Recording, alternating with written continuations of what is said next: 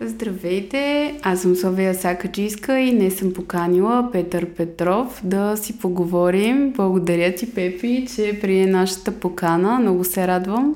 Здравей, Славея, много ми е приятно. А, как се чувстваш днес? В какво настроение си? Ретрограден Меркурий. Всичко е чудесно. Да, ех, този ретрограден Меркурий винаги създава някакви проблеми при теб, така ли е? О, да, но той по принцип ретроградния Меркурий е готино да се в... Понеже е ре, е готино да се правят такива ремонти, регресии, за влеждане навътре, е изключително подходящ. Така че аз съм в някаква фаза в момента на себе вглеждане, себе преоценка. Да, чудесен ретроградния Меркурий винаги. Какво правиш, че да влезеш навътре в себе си? Какво работи за теб?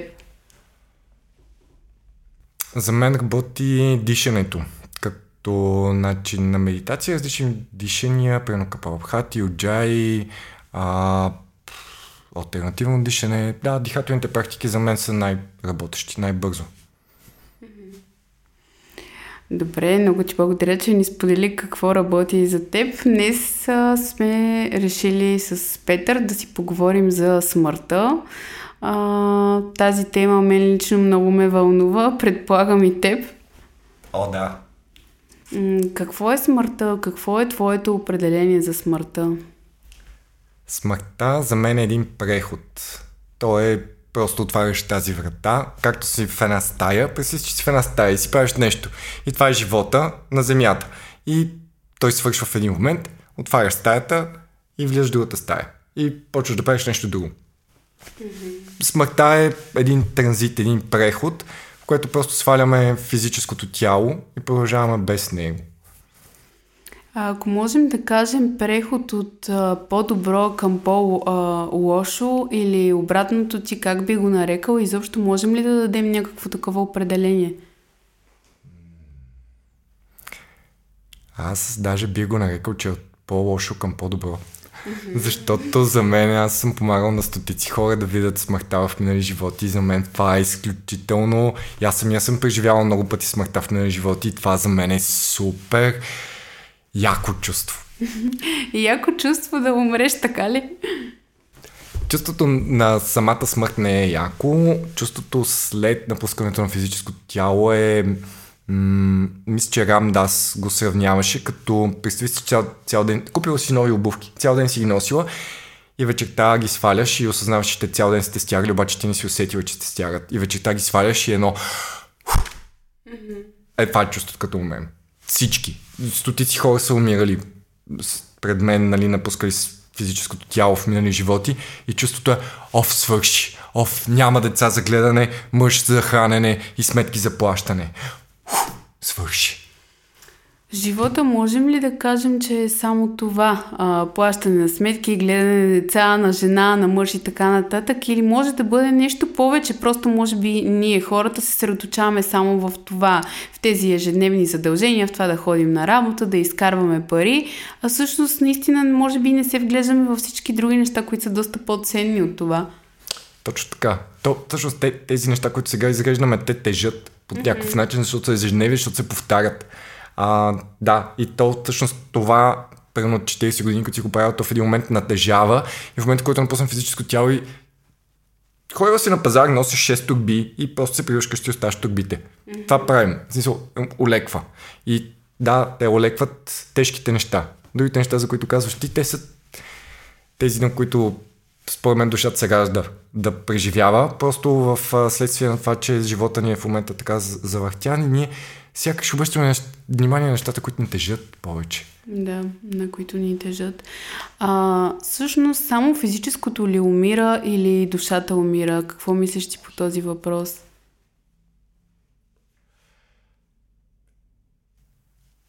Отговор на този въпрос е многопластов. Зависи дали влезем в теорията, че има 7 тела. Ако влезем в теорията, че има 7 тела, това са физическо, а, емоционално, ментално тяло. Тези три тела умират. А, праничното, будистичното и казуалното тяло, те не умират. Mm-hmm. Умират, се едно умира физическото тяло, умират ни емо... Значи, физическо тяло умира веднага. А емоционалното тяло се разтваря 40 дни. Знаеш, това е нали, в християнство 40 ден много почетен, в исляма, в а, будизма 40 дни се, даже се четат молитви, за да бъде насочена душата, къде, да, къде да ходи след смъртта. И още взето 40-я ден а, за много религии е много важен, защото някак си са осъзнали, че това е емоци... разпада на емоционалното тяло. Може би си чувала как че душата, когато напуснем тялото, обикаля и се среща с близки, посещава приятни места. Това е с цел да се разтворят емоциите ни. Примерно си умряла в гняв, че рязка смърт. Или примерно си ум... има хора, които умират в притеснение за пари. И примерно се връщат да видят техните близки дали са се справят с парите. И това са емоции, които са натрупани, задържани и те се разтварят 40 дни. И емоционалното тяло ам, е, се разтваря 40 дни. И менталното ни тяло се разтваря след това. А, което е, примерно, ам, теософите казват, че то се разтваря толкова време, колкото прекарваме в несъзнателен живот. Примерно кажеш, че ти си живяла 90 години и е супер осъзнат живот, просто 8 часа на ден си спала, което да кажем, че е несъзнателният живот. Това са 90 по 30, там а, това са около 30 години. Ни се разпада менталното тяло. Това е една гледна точка. Аз имам случаи, когато много по-бързо се преражда душата, но това са изключения. Но горе-долу се разпадат физическото, емоционалното и менталното ни тяло. Другите тела, те не се въплащават дори. А, би ли ни споделил повече за другите тела, тъй като може би има хора, които ще ни гледат и не знаят за тях?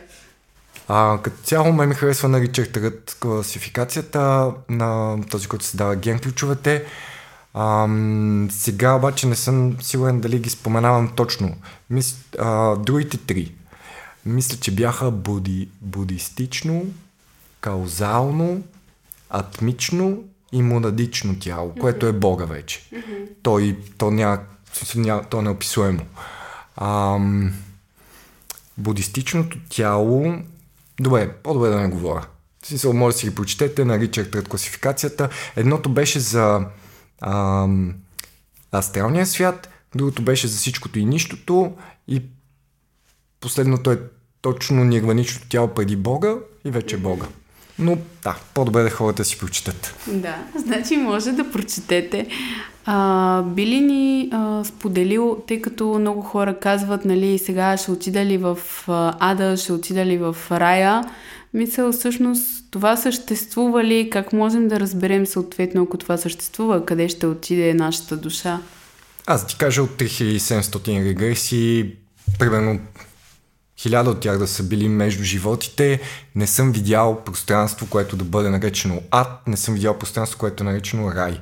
За мен, аз много харесвам а, концепцията на будизма, които разделят пространство след като напуснем физическото тяло на ниши виш астрал. Mm-hmm. Ниши астрал, те казват и мой опит сочи, че там отиват души, които са привързани към материята. Точно тези души, които си говорим, а, примерно са умрели в а, рязка смърт и нещо не са довършили в материята или се притесняват, а, че техното семейство ще остане бедно, че живее без пари, или те примерно са привързани супер много към някакъв вид опияти, или просто искат да седат просто много супер много кефи живота, искат да стоят живота и те остават в ниша астрал до момента, в който осъзнаят, че това е иллюзия и след това, нали, и след това отиват в висшия астрал, където е спокойствие, хармония и красота, което може да съответства на концепцията в християнството за рай, а нишия астрал спокойно може да се а, приеме като концепцията на християнството за ад, което всъщност тези души... М- има един много красив филм Наш дом mm-hmm. на Чико Ксавиер. А, той е такъв бразилски медиум, който точно описва пространството между животи. Той много добре го е описал. Как всъщност умираме и се доим в едно тъмно пространство, в което просто по принцип там и Майкъл Ньютон го описва и аз имам много опит там. Там се случва един момент на равносметка. То е като преглед на всичко, което ни се е случило в този минал живот на Земята и какво, но няма а, няма съдене. А, и там, вече след като се направи тази равносметка, все едно ада е място за равносметка. Имал ли съм, какво можех да направя в този живот. Имаше един много интересен филм с Мерил Стрип, а, да защита живота си, Defending Your Life се казва на английски. И там го бяха направили точно, нали, човека умира, отива някъде след това, обаче там процеса го бяха показали с съдия, човека имаше адвокат и прокурор, нали, и прожектираха на един екран случки от живота на човека и бяха такива, тук може да направиш по-добре, тук може да направиш по-добре. Това го няма. Да. Аз не съм го виждал, никой не ни съди. В а, моя опит има нещо, което аз наричам преглед на отминалия живот на Земята, в който просто се прави една равносметка на преживяното и няма съдене, няма наказание. Просто ако душата остане с желание да направи нещо по-добро, това я води към следващото прераждане. И за мен това е ам, ада. А, момента, в който правим равносметка, пред, преценяваме колко добре сме се справили с този минал живот, не е добре изказано. Да. Просто разглеждаме този минал живот. Това и оттам вече след като се разгледа този минал живот, освободят всички натрупани емоции, всички а, връзки, които сме създали, се разпаднат, продължаваме към висшия астрал или християнската концепция за рая, където просто си почиваме. И това много пъти, почти всеки път, който, когато водя някой там, има едно място на почивка и на спокойствие, което е рая, всъщност. Да. Много добре обясни всъщност този въпрос, който те попитах. А, има а, доста гледни точки за кармичните взаимоотношения, които носим от своите минали животи. Ти какво мислиш за тях? Това ми е любимия въпрос напоследък. за мен кармата е просто причина и следствие. Няма... В смисъл има... Може да бъде разглеждан като добра и лоша, но тя е просто причина и следствие. Ам... Пия вода, ходи ми се до туалетна. Извинявам се за пример, нали, но това е най-правилният пример. Общо взето кармата работи. Ам на принципа това, което правя, това получавам. Mm-hmm. Това, това го знае всеки. И в момента, в който ние направим, примерно убием човек в минал живот, ам, и то дори може да е, примерно, раждам се в първи живот на земята, намирам си жена и някакъв идва да ми закача жената, аз фащам първия камък и му чупа главата. Защото съм първичен. Защото това е първи живот на земята, не знам как става на земята. И душата ми казва, а, този много интересно умря, искам и аз. И следващия живот ние умираме, защото да преживеем това, което просто душата казва, искам аз. Скоро си говорихме с една приятелка, кой е най-лесният начин да си привлечеш карма. И тя каза, въпроса как може. Това е, сеща се, нали, отиваш, виждаш някой човек лятото и питаш какво става, как си. И той, ами нещо съм се болен от грип, нали, и ти си такъв, как може лятото да си болен от грип? След два дена ти си болен от грип. Или сеща се с някой и такъв, как, е, как, какво става, как е, еми жената ми изневери. И ти си такъв, как може жената ти изневери? След два дена, да. Това е, това е, да, това е, а, как може, всъщност е, искам да знам, покажи ми, и Тоест... по този начин задействам закона на привличането на кармата. Да. Тоест искаш да кажеш, че кармата им, че това върху което се фокусираме, ние сами го привличаме. Да. Mm-hmm. Да. Определено, но не знам, защо не става с парите. Нали, как може този да изкарва един милион на ден и не става? да, вече. може би само в някакви определени неща ги привличаме, но другите не. М- ти смяташ ли, че ако си го поставим това за цел да привличаме, например, само хубави неща и се фокусираме върху тях, ще привличаме само това? Не, категорично. Mm-hmm. Ам, аз много харесвам Хермес Трисмегист, който става 7 принципа. Единият принцип е принципа на ритъма. Всичко в тази вселена е ритмично. Слънцето изгрява, залязва, сезоните се сменят и затова не, ние не можем да сме постоянно в изобилие и блаженство. Скоро имах точно такова прозрение. Най-накрая разбрах тая българска поговорка. Много хубаво не е на хубаво. Защото всъщност българския народ е разбрал, че след хубавото идва малко по-неприятно. След като изгрее слънце, изгрява луната. След лятото идва есента. И то е ритъм. Някак това да купнеем постоянно, да сме в пълно блаженство, не е пътя на земята. Това е, мисъл, не е за мен. Да, и нали има една поговорка, която е няма да е все така. Всъщност mm-hmm. тя много добре обяснява това, което ти казваш на по-прост език, от гледна точка на това, че няма как все да е хубаво, няма как и все да е лошо. Точно така. То е махалото на кармата, Mm-hmm. Това, това, това е кармата. Всъщност, ти представяш си махалце, бутваш го в едната посока и колкото сила си го бутнала, то ще се върне със същата сила. Да. Това е кармата. Тоест да внимаваме на къде го бутаме. Изключително трябва да внимаваме. Тук ще бутна един цитат, много любим по тази тема, на Дон Хуан на Карлос Кастанеда. Благодетеля, той казва, като не ти харесва това, което получаваш, промени това, което даваш. Това за мен е най-основното. Тук Геше Майкъл Роуч много говори в кармичния менеджмент за това, че когато ти искаш да получиш нещо, трябва ти да го дадеш на трима човека, за да може то да дойде към теб. Да. А, сега, като спомена за кармичния менеджмент, една приятелка преди няколко месеца беше чела тази книга и а, беше толкова вдушевена и ми вика, ти знаеш ли го това, знаеш ли го това? Смяташ ли, че всичко това, което е написано в тази книга е така? Сега, за някои хора това ще работи, за някои хора няма да работи. Що е написано, това работи за Геше Майкъл Роуч. Чудесно. Сега дали ще работи за мен или не, трябва аз да го пробвам. Честно да ти кажа, някои неща от тази книга за мен работят, за други не работят.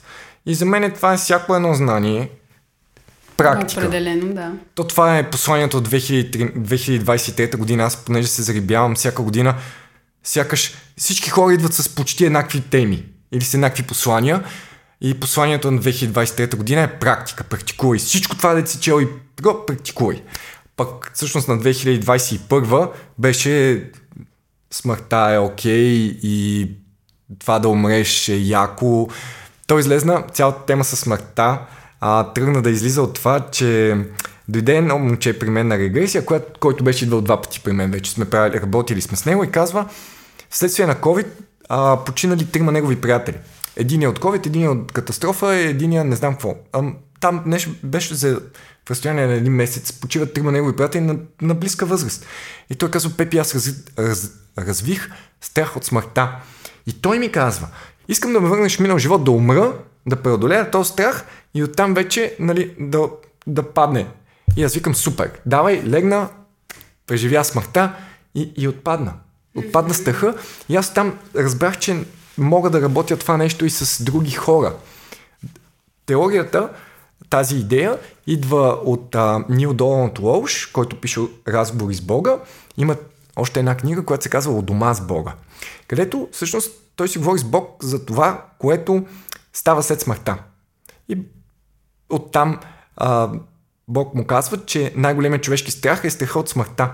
И в момента ние, който преодолем страх, умрем и видим какво е, и преодолем страха от смъртта или по някакъв начин, пълно м- такъв, както при теб, не знам дали е било точно така, ти стигна ли до смъртта? А, не, всъщност аз не стигнах до смъртта, имах а, само някакви определени преживявания. А тунела? Не, но при мен беше много динамично, защото особено последния път, който бях при теб, а, имах, а, може би видях около пет различни живота. Нали, те ми се даваха като някакви години и виждах нали, различни неща и беше много динамично, но не, не съм виждала. Да. Или поне не, не си го спомням да съм виждала, не знам.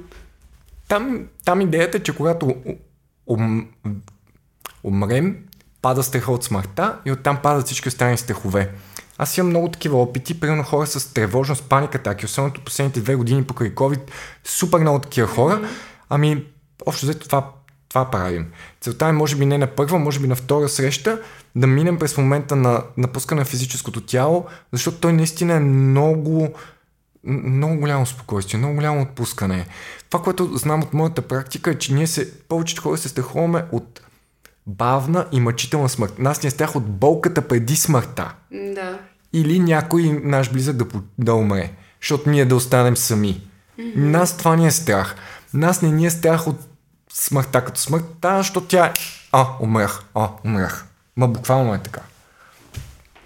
Какво се случва след а, смъртта? Моя отговор ли искаш ли Твоя, твоя. Моя отговор. А, това чувството веднага след смъртта, а при стотици хора, които съм водил, е. Mm-hmm. Аз седя и те гледам, може би с такова недоумение, тъй като а, просто се замислям в последните две години колко ми се промени виждането за смъртта, тъй като допреди две години а, наистина когато разберях, че някой мой близък е починал, аз просто тотално рухвах. Преди две години, когато изгубих за мен човек, който беше много близък за мен, а, бях рухнала и тогава може би ми се случи така, че да започна да гледам на смъртта по друг начин, тъй като реално той живота така или иначе продължава без теб или с теб, нали? Ти го избираш как ще го продължиш а, тогава ми се даде възможност да погледна на смъртта наистина от гледна точка на това, че ти просто си си свършил работата тук на земята и, а, и това е и, нали, това, че ние а, аз го приемам така, че душата не умира и че нали, близките ти по някакъв начин са с теб. Нали, всеки вече избира как да гледа на това. Ам, ти когато си бил по-млад, гледал ли си на смъртта като на нещо много страшно? Не, никога. Аз съм съсцедент скорпион съм. Аз имам невероятно влечение към смъртта. Mm-hmm. За мен това е за... ябълка. ябълка? Даже е по-вкусно от ябълка. Това е интересно определение на смъртта. До сега не съм чувала някой да определя смъртта като ябълка. Сменям, праскова е даже. Още по-вкусно. Оле! Малко и малина ще кажем, че а, да, това е много ценна обратна връзка за това. Може би, когато преживяваме различни неща, просто по някакъв начин мирогледа ни се променя, но нали ти сподели, че просто винаги е било така при теб, просто при мен беше по-различно. М- за... Аз пак искам да се върна за кармичните взаимоотношения, тъй като на мен лично са ми доста интересни. Както и ти каза, доста често получаваш въпроси за това. Ам...